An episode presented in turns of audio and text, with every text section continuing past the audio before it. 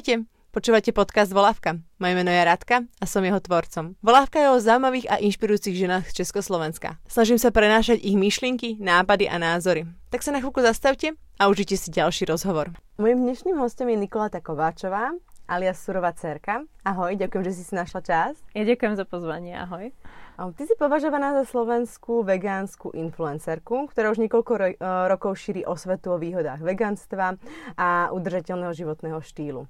Um, viem, že si vlastne začala skúšať iné formy stravovania počas cestovania, uh-huh. uh, počas modelingu. A zaujímalo by ma, čo ti dal modeling a ako sa odstupom času pozeráš na toto svoje životné obdobie. A to je veľmi taká filozofická otázka. Ja to mám stále také akože neuzatvorené. Určite by som išla do toho znova, mm-hmm. že uh, nebola to nejaká zlá skúsenosť, ale vlastne tým, že som už ten modeling ukončila a už som sa niekam posunula, tak teraz to už nie je niečo, čo by ma bavilo alebo v čom by som chcela úplne pokračovať, hlavne na tej profesionálnej úrovni. Ale pre mňa bol vždy takým tým najväčším lákadlom na tom modelingu práve to cestovanie alebo tá sloboda alebo to, že človek proste spoznáva tie nové kultúry. Preto som s tým aj chcela začať, aj som s tým začala lebo mňa osobne nikdy tá móda a proste celkovo fashion a obliekanie sa až tak nebavilo, takže pre mňa to bolo o tom cestovaní, čo som si splnila, že vďaka modelingu som vlastne precestovala skoro celú Áziu, ešte na nejakých pár krajín, ako napríklad Vietnam, tam som ešte nebola. A takže pre mňa tá najväčšia výhoda bolo práve to cestovanie, to, že som sa dokázala osamostatniť, že som vlastne behom toho svojho 19. až 22. roku absolútne dospela a stala sa teda samostatnou a naučila som sa veľa teda aj o svete, aj o tom biznise, ako to funguje. Takže to bol taký mm, celkom zaujímavý úvod do dospelosti, ktorý bol aj veľmi ako náročný. A sociálne siete nám ponúkajú určitý obraz ženskej krásy, ale ten obraz je skôr pre väčšinu žien demotivujúci, mm. nedosažiteľný. Ako ty vnímaš ženskú krásu? Mm, ja som veľmi možno ovplyvnená aj tým modelingom. Pre mňa naozaj to, čo je teraz na Instagrame väčšinou, nie je úplne ten môj ideál krásy. Napríklad povedzme teraz je taký ten mainstream um, trend uh, mať tú postavu ako Kim Kardashian, mať tie naozaj akože uh, krivky tých presypacích hodín. A pre mňa, ja mám rada tie zaujímavé tváre, že ja som sa v modelingu stretla naozaj s veľa fakt krásnymi ženami, inteligentnými ženami a tie ženy neboli ako Kim Kardashian, že boli naozaj niečím zaujímavé, boli, boli iné. Takže pre mňa tá, tá krása často o, vychádza z tej inakosti alebo z toho netuctového že, že naozaj je tam nejaký ten aspekt tej ženy, môže to byť proste aj to vystupovanie, alebo môže to byť nejaká črta, môže to byť naozaj aj chlapčenskosť, ktorá ma proste na tej žene zaujíma a to je pre mňa podľa mňa také krásne. Vnímaš možno aj samu seba za nejaký vzor krásy pre určité ženy, pre tvoje followerky, pre tie baby, ktoré ťa sledujú? Tak vďaka tomu, že mám tú mm, spätnú väzbu na Instagrame, tak viem, že baby ma berú ako nejaký vzor. Aj tie baby, ktoré vedia, že som bola modelka alebo že sa ešte tomuto venujem, tak určite to vnímam, že áno, že pre niekoho to môže byť také, že áno, Nika je super krásna a dokonalá, neviem čo, takže určite to vnímam, aj keď ako nejak si to nepripúšťam, ale hej, určite sú také reakcie. Ono je tam potom takéto riziko, že tí ľudia sa chcú veľmi prispôsobiť tomu mm. vzoru, ktorý vidia a um, možno povedzme si pravdu, ty si prirodzene štíhla, si mm. štíhla žena a možno, možno práve tým, že, že teba by sa chcú pri, prirovnať a niekedy to zachádza až do takých extrémov. Stretla si sa možno s takýmito nejakými spätnými väzbami, alebo niekto teba považoval, že si bulimička, anorektička a tak? Tak to si myslím, že taký klasický predsudok o modelkách, že, že proste uh, modelky uh, jedia vatu a podobné veci. A úprimne si povedzme, sú aj také dievčatá, ale to sú práve tie dievčatá, ktoré bohužiaľ idú do toho modelingu, keď nemajú tie prírodzené predpoklady, pretože povedzme uh, ten tlak z tých agentúr je naozaj taký, že dievča musí byť štíhle a proste keď to dievča zrazu priberie, tak uh, v tom mladom veku nevie, čo má robiť. A potom to naozaj končí tým, že je tým tlakom dohnaná k nejakým veľmi zlým rozhodnutiam, ktoré môžu byť o, prvým spúšťačom povedzme anorexie, bulimie alebo užívania drog, užívanie alkoholu a tak ďalej. Takže to tam určite o, všetko v tomto funguje a je to veľmi akože nepriaznivé. Takže pre mňa je ten pohľad m, na tú štíhlosť a na to aj z môjho ako veľmi jednoduchého o, pohľadu taký, že, že ja to moc neriešim. Ja sa cítim dobre v svojom tele a uh, aj ostatným dievčatám vlastne hovorím, keď sa ma pýtajú na váhu, že neriešte to. Že naozaj, že keď chce niekto schudnúť 5 kg, tak mu hovorím, že nerieš to. Že naozaj akože tých 5 kg ti nepomôže k ničomu, nebudeš proste šťastnejšia, nebudeš uh, úspešnejšia ani nič. Naozaj tých 5 kg nič nezmôže. Ja som tiež uh, bola aj uh, štihlejšia, aj uh, plnšia za svoju kariéru a naozaj to na mojom pocite alebo na mojom úspechu nič nezmenilo. Takže ja to vidím tak, uh, že tá váha uh, pre človeka naozaj nie je taká podstatná, ale naozaj tí dievčatá sú často k tomu vedené aj tým, že to vidia na tom Instagrame, chcú sa niečomu prirovnávať a myslím si, že za tým nájdu nejaké to šťastie alebo proste budem štíhla, budem šťastná, nájdem si partnera a happy end, ale tak to naozaj nefunguje. Tá váha je naozaj len číslo. Bolo tomu vždy tak, že si bola spokojná sama so sebou? Si myslím, že nikto nie je uh, spokojný sám so sebou uh, počas, povedzme, toho dospievania, počas toho tínedžerstva, lebo vtedy sa všetci tak trochu hľadáme a vyrovnávame sami so sebou. Takže ja som určite tiež uh, nebola spokojná sama so sebou. Uh, vždy som tak nejako riešila napríklad môj výrazný nos, lebo ja by som si napríklad ani neuvedomila, že mám výraznejší nos, keď som bola dieťa alebo povedzme tínedžer. Ale proste bolo to práve okolie, ktoré ma začalo upozorňovať na to, že aha, Nika je vysoká, Nika je štihla a Nika má takýto nos a proste na základe tých reakcií okolia som ja začala uvažovať o sebe, že aha, toto je nejaké iné a vtedy z toho začali plynúť tiež nejaké akože veci, že som si nebola istá svojim nosom alebo svojim výzorom a potom som nebola z toho spokojná. Takže ja tam úplne vidím to, to, ten tlak toho okolia a potom som sa s tým musela tiež vyrovnávať, dá sa povedať, a aj možno skrz ten modeling som prišla na to, že to není až taký problém a teraz už ten svoj nos nejak neriešim, ani sa na ním behom mňa nezamýšľam. My sme takto sedeli s mojou kamarátkou minulý víkend, myslím, u nás doma. Mm. A už možno pohári vínka pol a rozprávali sme sa o tom, čo nám dal modeling. Pretože obidve sme modeling robili, nám už je okolo 30, už naša kariéra dávno je za zenitom. Ale tak sme sa len rozprávali, či sme to lutovali, nelutovali, čo nám to dalo a tak. A zhodli sme sa, že nám to dalo sebavedomie. Hmm. Okrem toho, že určitá samostatnosť, ktorú si aj ty spomenula, ale že ten modeling nám dal veľké sebavedomie a taký akýby rozhľad. To určite, ten rozhľad je tam o, definitívne, že človek naozaj stretne toľko veľa rôznych ľudí a situácií v tak krátkom čase často, pretože každý ten deň je nabitý nejakými zážitkami, že človek sa tam akože konštantne rozvíja. Takže to je na tom skvelé a niekomu o, to naozaj v tom sebavedomí pomôže ale zase poznám aj veľa dievčat, ktorým toto sebavedomie nedalo. A to si myslím, že to boli fakt tí dievčatá, čo boli dotlačené nejakou túžbou do toho modelingu a neboli naozaj preto tie pravé, ale proste strašne sa snažili zostať modelkami a museli sa tomu prispôsobovať a potom to naozaj človeku nepomôže. Ako dlho si vegankou? A teraz to bolo v oktobri 6 rokov presne. 6 rokov. Um, aké sú najväčšie mýty o veganstve? Tak najväčší mýtus sa myslím stále týka proteínu, to sa za tých 6 rokov nejak nezmenilo. To bola prvá otázka, ktorá, s ktorou som sa stretla ja počas svojho cestovania. Dokonca v Indii sa ma ľudia pýtali, že odkiaľ berem svoj proteín ako vegán a pritom je to tak strašne vegetariánska krajina. Uh, takže tento mýtus o proteíne je asi taký najväčší a ľudia si stále myslia, že ten živočišný proteín je jediný plnohodnotný a správny a naozaj tam akože funguje taká veľká dezinformácia ohľadne tohoto proteínu. Pritom ten rastlinný proteín môže byť tiež kompletný a je absolútne postačujúci pre človeka. Že naozaj tam nie je nič také výnimočné na tom živočišnom proteíne, takže z nejakého dôvodu sa toto stále uživuje na tejto pôde, aj keď už vieme, že je to úplne OK a tie rastliny majú proteín, že všetko obsahuje proteín, nielen svaly.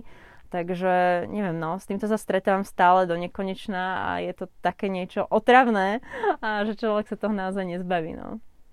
Tvoje rozhodnutie stať sa vegánkou má vlastne etický a ekologický rozmer mm-hmm. tiež. A niektorí ľudia asi tento smer vyberú krátkodobo len kvôli tomu, že je trendy.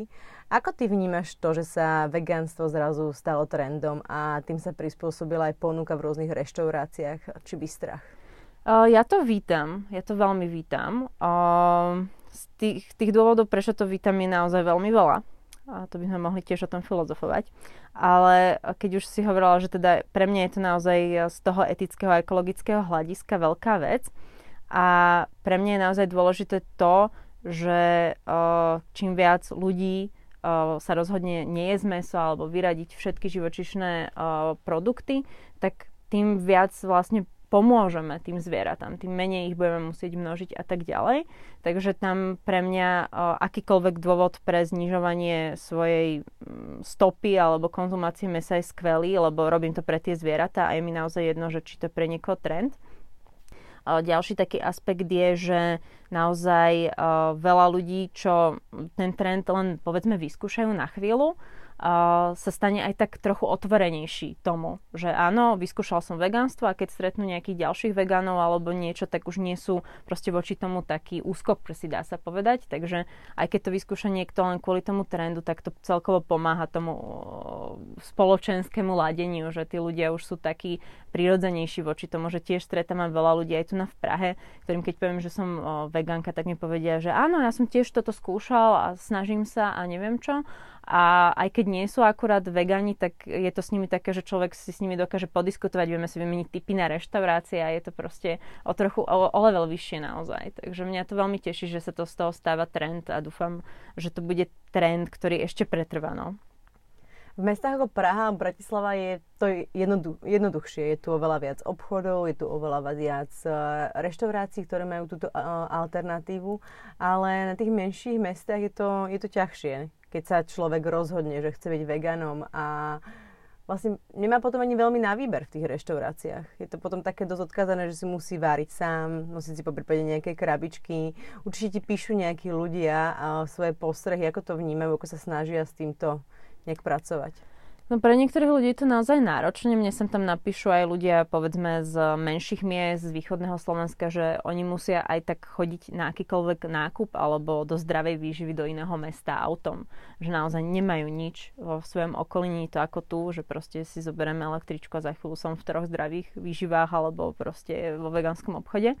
Takže tam je to naozaj náročné a to už nehovorím ani o reštauráciách. To naozaj akože to je neexistujúce, dá sa povedať, ale povedzme to tak, že ja síce žijem v Prahe a mám tu tých možností veľa, ale aj tak si preferujem, že si budem sama doma variť jednak z toho dôvodu, že ja už tie reštaurácie poznám a už poznám tie jedlá často, čo robia a už ma tam nič také ako neláka, že proste aj tak prídem do toho bodu, že už mám všetko ochutnané a chcem niečo nové, tak si to musím uvariť.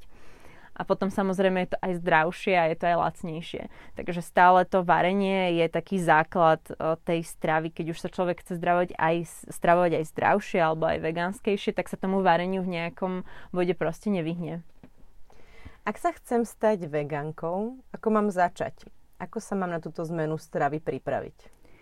Najlepší začiatok je uh, siahnuť po nejakých uh, dobrých knihách, by som povedala. Ja tiež na svojom YouTube mám nejaké odporúčanie na takéto knihy, uh, kde človek si prečíta tú knihu a získa taký ten základ toho, že čo by mal jesť, eh, kvôli akým živinám, prečo doplňovať B12 a tak ďalej, prípadne aj nejaké tie vzorové jedálničky.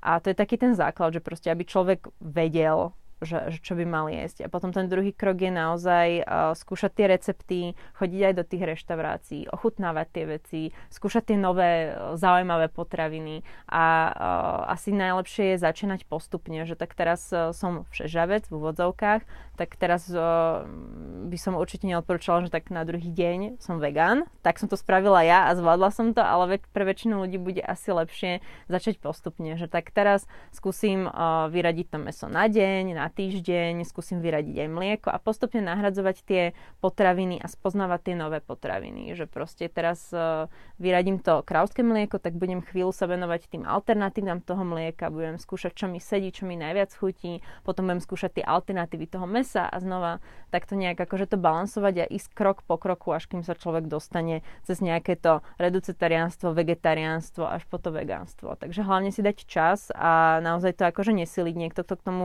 vegánstvu nemusí vôbec dotiahnuť a zostane proste pri tom vegetariánstve, vegánstve, lebo to bude pre neho v tom momente najkomfortnejšie a to je úplne OK. Hm, stala sa z influencerka. dokážeš svojim názorom ovplyvňovať určitú skupinu svojich fanúšikov. A ako vnímaš túto novú profesiu, označenie, ktoré tu, ktorá tu vďaka sociálnym sieťam vznikla? Považuješ sa ty sama za influencerku? Ja to stále asi tak nejak nevnímam. Ja si žijem taký svoj nejaký život a vnímam to asi hlavne v tých momentoch, keď ma niekto zastaví na ulici alebo v električke alebo na nejakej akcii, ale inak to nejak nevnímam. Ale určite sa snažím to zase vnímať z toho, že si naozaj dávam pozor mm, na to, čo komunikujem na tých sociálnych sieťach, pretože viem, že má to nejaký dopad a možno, že nie len kvôli tomu, že niekoho ovplyvňujem, ale že a, tí ľudia sú teraz tak pozorní, že človek nemôže spraviť pomaly žiadny zlý krok to je taký, taká ďalšia vec, že ľudia od tých nás, nás, influencerov, chcú takú dokonalosť a nikto nie je dokonalý a to je také problematické. Takže človek si veľmi rýchlo uvedomí, že je, in, že je influencer a je pod dozorom a musí si naozaj dávať bacha na všetko, lebo sa to môže veľmi akože rýchlo aj vymstiť, keby nebol proste pozorný. A je to taká no, dvojsečná zbraň, lebo nikto nie sme dokonali, ako som povedala, a človek by mal mať právo na to robiť aj nejaké chyby a učiť sa a rozvíjať sa. A to ľudia často pri tých svojich influenceroch a pri tých vzoroch naozaj nechápu. Toto, čo si teraz asi povedala, na mňa pôsobí veľmi uvedomilo. To, ako som si ja pozerala tvoju stránku a tvoje spolupráce, ty si akoby pečlivo vyberáš. Mm. Máš nejaký limit uh, na určité obdobie, koľko by ich aj malo byť. Pretože pre mňa um, už Instagram, influencery a títo ľudia sa sú vlastne chodiaci billboardy. Mm-hmm. Bohužiaľ to veľakrát už takto vyzerá. Niekto to má naozaj ako biznis, by som povedala. A väčšinou je to vidieť um, pri tých influencoroch, ktorí nemajú nejakú asi takúto tému. By som povedala, že pri tých v vodzovkách bežných, lifestyleových, mainstreamových influencerov uh, je to už o tom uh, robiť tú reklamu a majú tú reklamu vlastne tým, že sú takto širokospektrálni, naozaj širokú, že môžu robiť reklamu naozaj na čokoľvek. A to je potom veľmi, veľmi náročné aj odmietnúť alebo prefiltrovať, keď človek nemá nejaké takéto ako limity etické alebo akékoľvek. Tak ono sú to určité hodnoty, pretože mm. je mi úplne jasné, že aj tebe chodia rôzne ponuky, že to tí mm. ľudia skúšajú, aj keď vedia, akým smerom sa uberáš. Tak ale ty ich slušne odmietneš, takže to je vlastne cesta, ktorú si si ty vybrala. Určite, ako ja mám to šťastie, že väčšina ľudí naozaj vie, že som vegán, takže je to o, také, že nechodia mi úplne ponuky na spolupráce, ktoré by bolo mimo.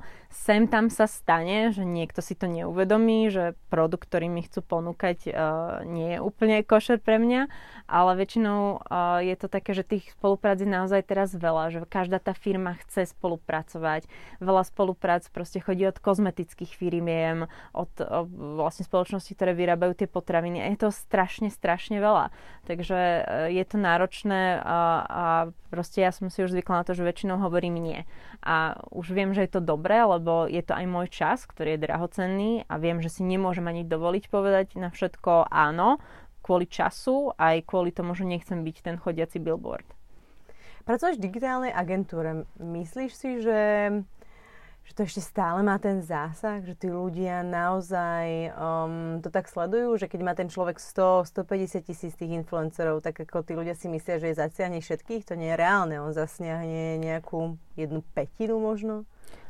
Je to veľmi individuálne, akože z, z tej pozície mojej pracovnej, keď riešime nejaké kampane s influencermi tiež, tak to vidím, že je to naozaj u každého rôzne, že proste ľudia zasiahnu proste jednu tretinu, jednu petinu alebo proste jednu polovicu, ale naozaj, čo sme my tak asi možno vypozorovali v práci alebo aj na sebe som vypozorovala, že dôležité je mať proste ten dobrý produkt. Ak má človek dobrý produkt, a uh, potom ho spojí s influencerom, ktorý je dobrý, tak to bude mať zásah a bude to super.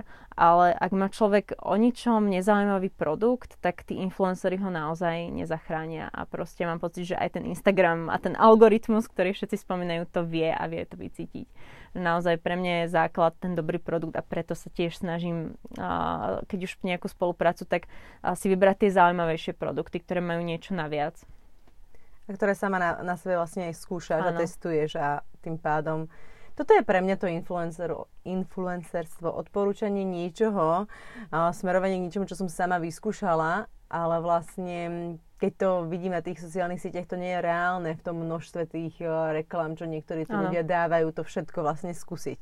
No nie je. Ako pre mňa samú, ktorá má limitované množstvo tých spoluprác, je to ťažké všetko teraz vyskúšať, lebo človek má proste ešte ďalšiu prácu a kopec iných projektov.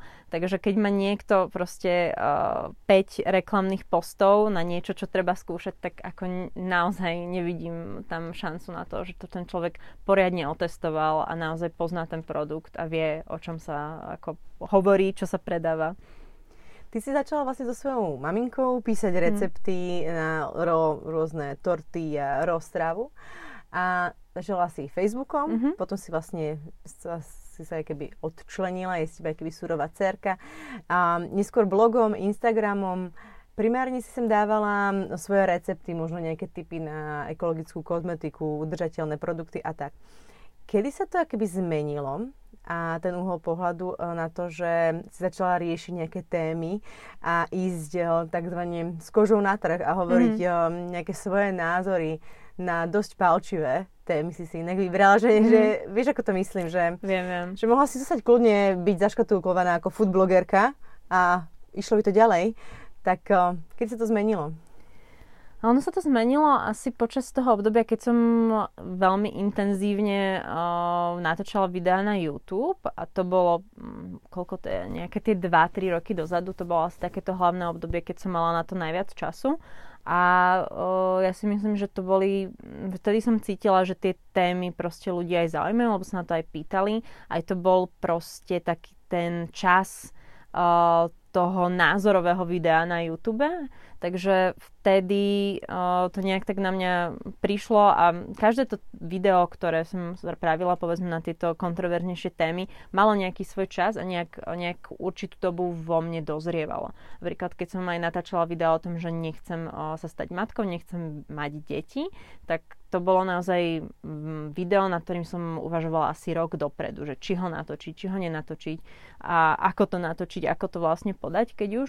Takže tak to nejak v tom čase nejak e, podozrievalo a som rada, že som spravila, lebo naozaj to pomáha aj tomu vzťahu medzi youtuberom alebo influencerom a tými ľuďmi, lebo naozaj ako robiť recepty a robiť vlastne nejaké to, takúto pomoc a osvetu je super, ale ak tí ľudia majú viac možností sa s človekom stotožniť a vidieť, že e, je tam zase niekto podobný a že máme niečo spoločné, tak je to super. Že naozaj tí fanúšikovia uh, sú potom, um, mám pocit, že takí tí najvernejší a najlepší, že si vieme proste napísať, pokecať a je to taký, taký zase iný vzťah, že keď naozaj človek dá do tohoto srdce alebo tú kožu.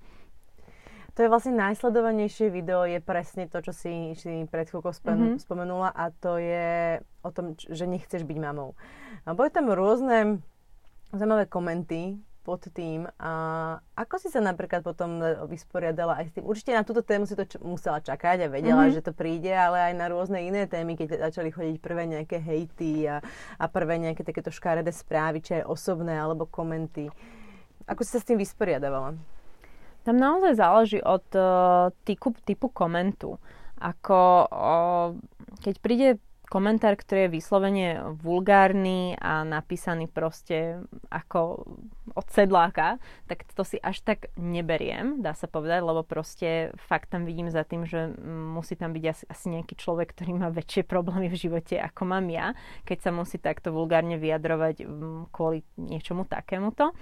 A, takže to je v pohode, ale potom sú tam určite akože komentári, ktoré sa človeku dostanú postupne pod kožu, lebo niektorí ľudia sú už pomaly takí psychiatri a psychológovia a napíšu slohovú prácu a rozpitvajú tam človeka e, úplne akože bravúrne. Tiež neviem na to, kedy berú čas, ale aj to sa stáva.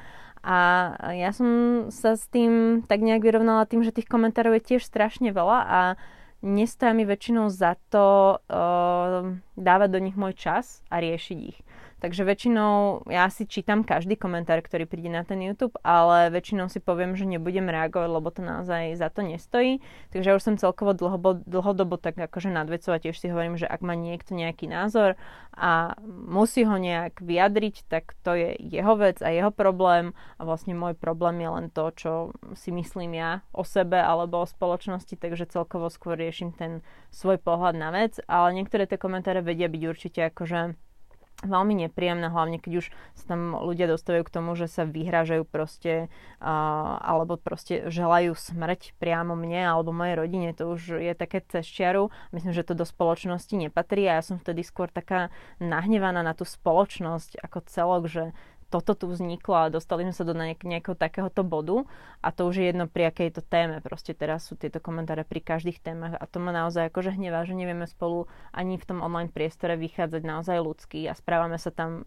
naozaj akože nie ako zvieratá, lebo zvieratá by sa takto nesprávali, ale proste zviera, správame sa tam ako takí najhorší, najhorší ľudia. Myslíš si, že je tá spoločnosť schopná akceptovať rôzne názory? Rôznych ľudí, rôzne uhly pohľadu na, na, na život? Ja dúfam, že áno. A je, je to asi taký najväčší, najväčšia výzva, ktorú máme. A, a ja sama zo seba viem, že ja viem tolerovať naozaj akože všetko ja sa v tom tak nejak vyžívam, že proste keď sa rieši téma povedzme transgender alebo proste LGBTQ alebo proste niekto sa identifikuje ako iné pohľavie, ako muž a žena, proste všetky tieto kontroverzné témy, tak proste pre mňa je to také, že mm, OK, ne, nejak to neovplyvní môj život, mm, OK. A nemám problém to akceptovať, kým to toho človeka robí absolútne šťastného a nejak ma to nezasahuje. A ja by som chcela, aby to mali ostatní takto, ale bohužiaľ to tak nejak nemajú a neviem, ako tým ľuďom nejak otvoriť uh, tie oči, alebo či to má byť ten dlhodobejší proces nejak spoločnosti, ale dúfam, že, že je to niekedy možné, aj vďaka tomu, že ľudia pôjdu tým príkladom a budú otvorene tolerantní a otvorene budú vyjadrovať to, že nerobia mi tie veci problém, pretože to nie je problém v mojom živote. Um, keď bavíme sa o tolerantnosti, o nejakej otvorenosti, a ako ty v rámci toho, že máš e, ten svoj smer, to vegánstvo, potom e, plývaš na to okolie. Máš tu potrebu tých ľudí presviečať, aby išli tým istým smerom ako ty. Myslím teraz to tvoje najbližšie mm-hmm. okolie. Ak by si mala partnera, ktorý by nebol vegán, snažila by si sa ho presvedčiť, alebo mala by si tú potrebu, alebo by si ho nechala teda a Pozerala sa, ako, ako pr- oproti tebe je to meso alebo niečo. Ja už som v takom vzťahu vlastne žila v minulosti, keď som mala partnera, ktorý konzumoval meso a fungovali sme úplne normálne. Pre mňa tá cesta toho presviečania alebo proste tlačenie niekomu do hlavy nejakej cesty akože nefunguje. Takže pre mňa to není prirodzené, ani som to nikdy nerobila, ani to nechcem robiť. Takže ja som aj v tomto tolerantná a aj v tomto vidím tú cestu práve v tom tej tolerantnosti, že ja ukážem ľuďom to, že akceptujem ich rozhodnutie, a to, čo robia a chcem od nich, aby akceptovali aj mňa a na základe toho stavať proste. Ke, kým sa nebudeme tolerovať, tak uh, nebudeme asi vedieť sa aj zmeniť, ak to bude treba už kvôli tým etickým aj ekologickým veciam. Samozrejme, som strašne rada, keď niekto potom, keď sa spoznáme, tak povie, že áno, začal som obmedzovať nejaké meso alebo niečo. A to sa stáva celkom často, ale nikdy sa to nestane z toho dôvodu, že som na niekoho niečo nejak tlačila, ale išlo o to, že sme sa proste spoznali. Človek videl, že tam nie je žiadny pressure, žiadny judgment, teda odsudzovanie ani nič a proste rozhodol sa, že OK, tak asi môžem niečo takéto skúsiť.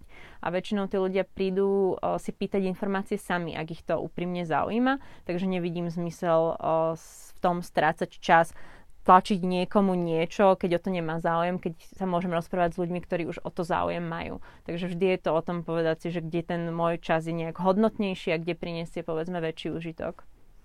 Tuto nedelu 17.11. bol vlastne 30. výročie Dnešnej revolúcie a 30 rokov uh, slobody.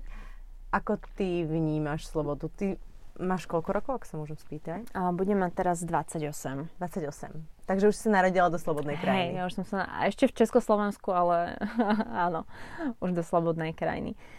Uh, pre mňa je tá sloboda tiež asi um, charakterizovaná tým, že môžem cestovať, môžem si myslieť, čo chcem, všetky tie veci, ktoré sa teraz riešili cez tento víkend, absolútne vnímam, že je to skvelé. A uh, zase na druhej strane vnímam, že stále to nie je dokonalé a stále tá cesta je pred nami ešte veľmi, veľmi dlhá aj kvôli tej tolerancii, aj kvôli tomu, že zase môžeme cestovať a môžeme robiť všetky tie veci, ale tie veci majú nejaký dôsledok zase. A musíme aj s tou našou slobodou vedieť narábať tak, aby bola vlastne zodpovedná, aby sme tým neubližovali ostatným ľuďom alebo planete v tomto prípade, lebo vieme, že teraz proste to cestovanie, ten cestovný ruch je tiež veľkou škodnou, dá sa povedať. Ľudia majú teraz najväčšiu možnosť na to, aby cestovali a tie tropické krajiny, tie chránené miesta naozaj trpia. Vlastne tiež si tým ničíme tú planetu a to dedičstvo. Takže tam je to naozaj také, že musíme tiež vedieť s tou našou slobodou o, zaobchádzať nejak rozumne a uvedomovať si, že môžeme robiť všetko, ale nemusíme povedzme robiť všetko. Um, nachádzame sa v Prahe. Uh-huh. Ja, si, ja žijem v Prahe, ty tiež už nejakú určitú dobu žiješ v Prahe. Sme vlastne cudzinky v tejto uh-huh. krajine. Aj keď uh, hovoríme svojou rodnou rečou a ľudia nám rozumejú, aj tak uh, sme cudzinky. Uh, stretla si sa s niečím tu v Prahe, s nejakým odsudzovaním toho, že si Slovenka, alebo s nejakým takýmto konfliktom? Asi nie. Uh, asi možno raz som mi na uh, nejakom úrade stalo tu na v Prahe, keď som si ešte vybavovala druhú živnosť, že uh, teta bola priam šokovaná z toho, že hovorím po slovensky a že tu už nikto po slovensky nehovorí. Tak to bolo také veľmi príjemné prekvapenie, lebo som si práve prišla pýtať nejaký formulár 201 alebo nejaké také číslo a pani mi vôbec nerozumela a musela chvíľu rozmýšľať nad tým, akým jazykom k nej hovorím, tak to bolo také, že sa naozaj tam čudovala tým, že, že Slovenčina tu už nikto po slovensky nehovorí. A, a ja som si tak uvedomila, že ja kým idem po ulici, tak stretnem tak veľa Slovákov, tu na, takže neviem, kde pani presne bývala, ale inak sa k tomu mm, s tým odsudzovaním tak nejako, že nestretnem. Väčšinou je to, uh, aj keď sme v práci alebo s nejakými kamarátmi, také skôr vtipné, že áno, je tu veľa Slovákov, berieme im tú prácu v úvodzovkách, ale myslím si, že uh, tí Češi nás majú stále radi do veľkej miery a stále nás berú ako bratov a že je to také priateľské a skôr je to také vyvážené tým, že je tu povedzme aj veľa Ukrajincov, veľa Rusov a k tým už Češi asi nie sú takí povedzme prítulní ako k nám Slovákom, keďže máme tú spoločnú minulosť, ktorá bola veľmi úzka. Takže myslím si, že Slováci to tu majú stále celkom dobré a nejak sa tá zlosť na nás tu nevylieva. Teraz uh, vlastne si úspešne vydala knižku. Mm-hmm crowdfundingová kampaň bola nadmieru úspešná. Za pár dní si vyzbierala ešte oveľa viac, než si vlastne potrebovala. Ako si sa na to celé pripravovala? Pretože ten proces toho vytvoriť tú knihu, to je jedna vec. Tá myšlienka, tá príprava a ďalšia vec je ten marketing a, a ten crowdfunding, vyzbierať od ľudí tých, tie peniaze. Ako si sa na to pripravovala? My sme to vlastne všetko riešili spolu s mojim priateľom, ktorý je v tomto projekte uh, môjim partnerom, dá sa povedať. A, a my sme to tak nejak akože riešili za behom. My tým, že pracujeme v marketingu obaja, tak už poznáme tie veci, pre nás to nebolo nič nové, takže sme tak išli tak nejak intuitívne krok po kroku, že čo by sme asi mali robiť. Vedeli sme, že potrebujeme uh, spraviť proste dobré fotky, potrebujeme vizuály, aby to ľudia naozaj videli, aby, to, aby sa im to páčilo, aby sme to dokázali predať, aby ten produkt bol sám o sebe proste sexy, ako veľmi radi hovoríme, že to musí byť naozaj lákavé. Vedeli sme, že budeme podporovať podporu médií, budeme potrebovať viac ako len moju, môj kanál, že proste chceme spraviť tiež mainstream projekt, takže sme sa na to pripravili uh, tak, že sme vlastne dotlačili našich grafikov k tomu, aby nám spravili uh, už návrhy tej knihy ešte pred tým crowdfundingom. Oslovili sme médiá, na ktoré sme mali kontakty, spravili sme si nové kontakty v médiách, vytvorili sme si komplet vlastne tabulky, plány všetkého, mala som doma viac tabuliek, ako som mala v práci, takže sme išli na to tak akože zodpovedne marketingovo a tak krok po kroku, no, ako ne, neviem, či sme v tom mali nejaký konkrétny plán, ale tak nejak to asi vychádzalo z toho, že pre nás už tak nejaké prirodzené pracovať v tom marketingu a vieme, čo asi treba spraviť, aby človek dokázal preraziť, aby bol vidieť, aby dokázal predať nejaký produkt. Ako vznikol ten prvotný nápad na tú knižku? Pretože keď som čítala nejaké rozhovory, tak um, s tou knižkou ťa už oslovovali jak dopredu, tá myšlienka to bola, ale ty si stále si hovoril, že máš vysoké nároky na to, aby tá knižka nejak vyzerala. Stále si nemala povedala by som to možno ten kľúč k mhm. tomu. Um, aby to nebola len uh, vegánska knižka, ale aby mala nejakú tému, aby mala nejakú myšlienku, aby mala nejakého ducha, čo sa ti teda podarilo. A ako to vzniklo? Tak ako si hovorila, tak tá myšlienka tam je dlhodobo, lebo keď človek je tým food influencerom, food blogerom, tak je to také automatické, že áno, vydá sa nejaká kuchárska kniha a um, vlastne aj odkedy chodím s mojim priateľom, tak on tiež bol taký, že chcel ma podporovať v tejto mojej kariére a hovoril, že mala by si proste vydať knihu a bol by to taký ten prirodzený ďalší krok uh, na tejto trase. A ja som naozaj vtedy nevidela v tom zmysle, ja používam takú jednu ďalšiu frázu, uh, že svet naozaj nepotrebuje ďalší recept na humus. A ja som si to naozaj nevedela predstaviť, že by som spravila ďalšiu bežnú kuchárku, kde by boli tieto recepty.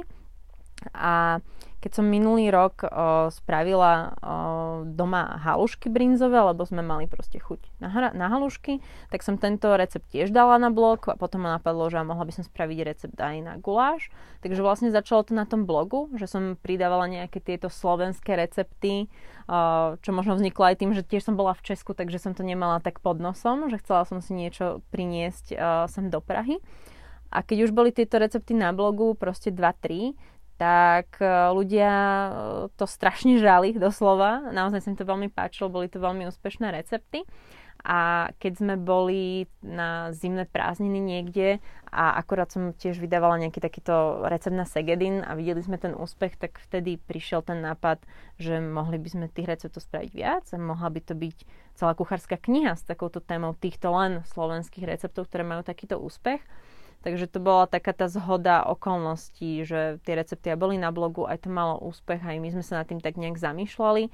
A tam vznikla tá myšlienka, že OK, tak keby sme spravili slovenskú kuchárku, čo by som si o tom myslela? A vtedy som prišla na to, že OK, to by mi nevadilo, to by ma bavilo. A t- pritom by som mala pocit, že je tam naozaj niečo naviac a že není to hlúposť že v, ta, v takúto myšlienku som dokázala veriť, že teda správame niečo slovenské, tým, že som rátala, že to bude tiež také akože uh, mierne kontroverzné, tie slovenské recepty, takže tam sme rátali, že to bude zaujímavé. Ty sa tých tohoto nejakého lámanie toho tabu a týchto predsudkov nebojíš a ideš... Mňa to baví. som pochopila. Ideš, ideš do toho pohľave, čo sa mi veľmi páči a ešte som sa aj vrátila k tým videám, kedy ideš uh, s tou kožou na ten trh a, a bol, bolo to aj ďalšia téma, napríklad uh, keď si vystúpila vlastne z katolíckej, rímskokatolíckej mm-hmm. církvy. A um, rozmýšľam, rozmýšľam nad tým, že že keď som, keď som sa rozprávala s Terezou Nvotovou, tak ona vždy hovorila, že všetky tie svoje dokumenty a, a tie témy, že sa s nimi musela určitú dobu zžívať a tak, tak som jej hovorila, že si vybrala super témy, mečiara, znásilňovanie mm-hmm, a sekty. Mm-hmm. A ty si tiež vybrala celkom zaujímavé témy, pretože si hovoríš, že tiež si sa musela pripravať rok na to, aby si vydala, vydala toto video. Je teraz sú nejaké témy, ktoré ťa momentálne, máš taký trn pete, na ktorými rozmýšľaš a chcela by si ich nejak verejne spracovať? Ja mám tých trňov asi určite veľa, ale teraz nie je žiadna téma, ktorou by som chcela spracovať. Mm-hmm. A sú to presne také témy, ktoré som mala povedzme aj v tej dobe, keď som riešila aj toto, že nechcem deti, ale nie sú to zatiaľ pre mňa témy, ktoré by tak horeli a ktoré by potrebovali pre mňa tak byť riešené verejne, ako tieto témy, ktoré som už otvorila. Takže tie témy sú tam, ale už eh, nemám takú potrebu práve teraz ich otvárať. Možno, že to príde niekedy v budúcnosti, keď budem zase v nejakej inej situácii. Takže určite tých tém je tam strašne veľa, ale Určite tiež nechcem byť zase uh, nejaký ten bloger, ktorý vyťahuje takéto témy len preto, že poďme to vyťahnuť a poďme spraviť nejaké views alebo niečo. To si myslím, že tiež môže, sa môže veľmi, veľmi ako nevyplatiť a môže to zle dopadnúť. Takže preto si tiež akože vyberám tie svoje témy, ktoré chcem už otvoriť, na ktoré si myslím, že, že dospel ten čas a povedzme sú aj nejakým spoločen, spoločensky nejak dôležitejšie lebo napríklad bezdetnosť je tiež téma, ktorá sa týka podľa mňa veľa žien a je to dôležitá téma a myslím si, že z toho hľadiska, že tiež som žena, tak cítim naozaj takú krivdu voči nám ženám, keď sa, keď nás všetci škatulkujú len ako matky a že to je zmyšľ nášho života, že proste môžeme byť aj viac, naozaj môžeme byť rovnako plnohodnotná ako tí muži. A pri mužoch to naozaj nie je také, že všetci sa mužov pýtajú, že a kedy budeš mať deti a, a čo deti a čo rodina, že naozaj tí muži sú vnímaní úplne inak a ženy zase úplne inak. A ja si myslím, že na Slovensku tá, táto téma tých rozdielov, aj spoločenských, uh, je dôležité, aby sa otvorila. Tam je niekoľko takýchto škatuliek v rámci, v rámci nás žien a dnes zrovna som dostala nejaké otázky, odpovedala som na nejaký rozhovor a tam práve bola, bola taká téma, že Um, ako sa to dá všetko zvládnuť? Ako sa, či vnímam ten tlak na tie ženy, aby sme boli autentické, aby sme proste do, boli dobré manželky, boli dobré partnerky, boli dobré mami, ešte aj super vyzerali a ešte aj mali tú kariéru. Mm, a boli ešte pritom super v posteli a nikdy neboli unavené a večer navarili a proste absolútna dokonalosť. Áno. No. Ako to vnímaš ty? Ja si myslím, že tam ten tlak nejaký určite je. Ako, tam záleží, že ako veľmi si ho človek pripustí. A ja som, ja, môj problém je taký, že ja sa snažím ísť po tej dokonalosti, že uh, ja som veľmi, uh, ja mám proste každý deň svoj to-do list a idem podľa neho a proste mám tie svoje úlohy a proste fičím a uh, pre mňa je to akože veľmi dôležité plniť si tieto úlohy a ide to často aj na úkor iných vecí. Takže potom je to o tých prioritách a potom zase vidím, že ktoré tie veci strádajú a potom sa cítim za to zle. Takže je to také, že cítim tam, že, že nie som vo všetkom dokonala a chcela by som byť vo všetkom dokonala a tiež mám taký ten pocit, že jasné, mala by som byť vo všetkom dokonala, mala by som to všetko zvládať, ale tiež si začínam pripúšťať, že mm, nie, nebude to tak, že naozaj každý je nejaký iný a každá žena nemôže byť dokonalá vo všetkom a nemôže aj variť, aj sa proste starať o tie deti, aj pracovať, aj byť teraz e, dokonalá milenka a všetky tieto veci. Takže uh, začínam to vnímať tak, že musím si vybrať, že čo chcem byť a na čom chcem pracovať a ostatné veci naozaj nechať ísť. Ten to-do list máš možno aj preto, že si taký, taká perfekcionalistka, že si taká povaha. Máš v tom to-do liste aj čas pre seba? Máš tam kolónku čas pre seba? Snažím sa, ale zase v tomto by som ako ani nesúhlasila, aj možno nie som perfekcionistka, ale ja som strašne zodpovedný človek. Ja keď vidím, mm-hmm. že sú nejaké uh, úlohy, ktoré treba spraviť, tak uh, ja nemám pokoj, kým nie sú hotové. Že naozaj uh, teraz často, často tak spomínam na tú uh, základnú školu a strednú školu a povedzme aj vysokú školu, že keď sme tam mali tie úlohy, spraviť si do školy, že treba mať zajtra vypočítané príklady z matematiky, tak na to som strašne kašľala. To ma fakt nezaujímalo. Ale teraz v tom dospelom živote sa to absolútne prevratilo a ja som ten človek, čo si robí tie úlohy dopredu, pripravuje sa postupne a fakt som si myslela, že taká nikdy nebudem, keď som takto študovala. A všetci mi hovorili vlastne profesori vám vždy hovoria, že musíte sa pripraviť postupne, v živote to bude chodiť postupne. Ja som myslela, že to nikdy tak nebude, ale naozaj sa to pre mňa tak prevratilo, že chodím teraz naozaj s tým, že postupne si všetko pripravujem a idem podľa tých svojich to-do listov a není to také, že na poslednú chvíľu niečo robiť. Takže to je asi taký ten môj pohľad tomuto, že fakt asi to není ten perfekcionizmus, ale skôr taká veľká zodpovednosť.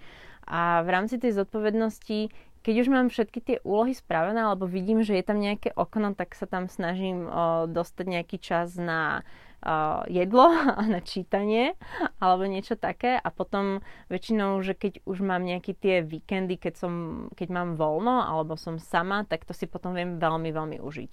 Akože môj fakt ideálny o, stav je mať doma sama večer keď môžem proste len v pozadí počúvať nejaké YouTube videá, popri tom si variť a proste spraviť si povedzme tú vaňu alebo takú tú chvíľku pre seba, že naozaj dať si tú masku, zrelaxovať a proste nič neriešiť, na chvíľu vypnúť, tak to, to sa mi stane raz za mesiac a to je naozaj veľmi super.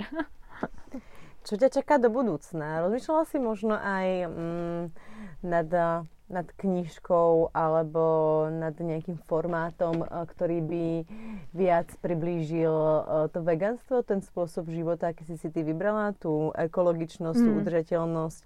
Neviem, ten, možno, že knižka, niečo, niečo také obdobné? Nad tým som ešte úplne neuvažovala. Ako ako človek už v tomto momente uvažuje, dá sa povedať, nad všetkým. Ale vždy sa snažím ako vyberať si tie veci, ktoré si myslím, že, že sú teraz dôležité a úplne sa zase necítim v tej úlohe m, toho spisovateľa alebo toho písateľa o, o všetkých týchto ekologických veciach.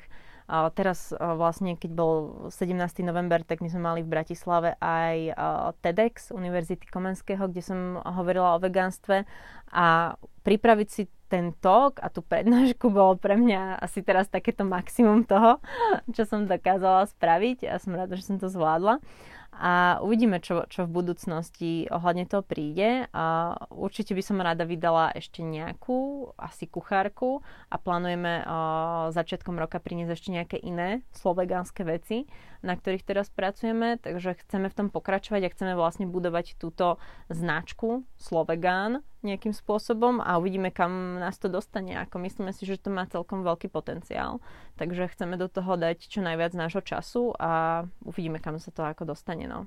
Snaď uh, zveganizujeme celé Slovensko.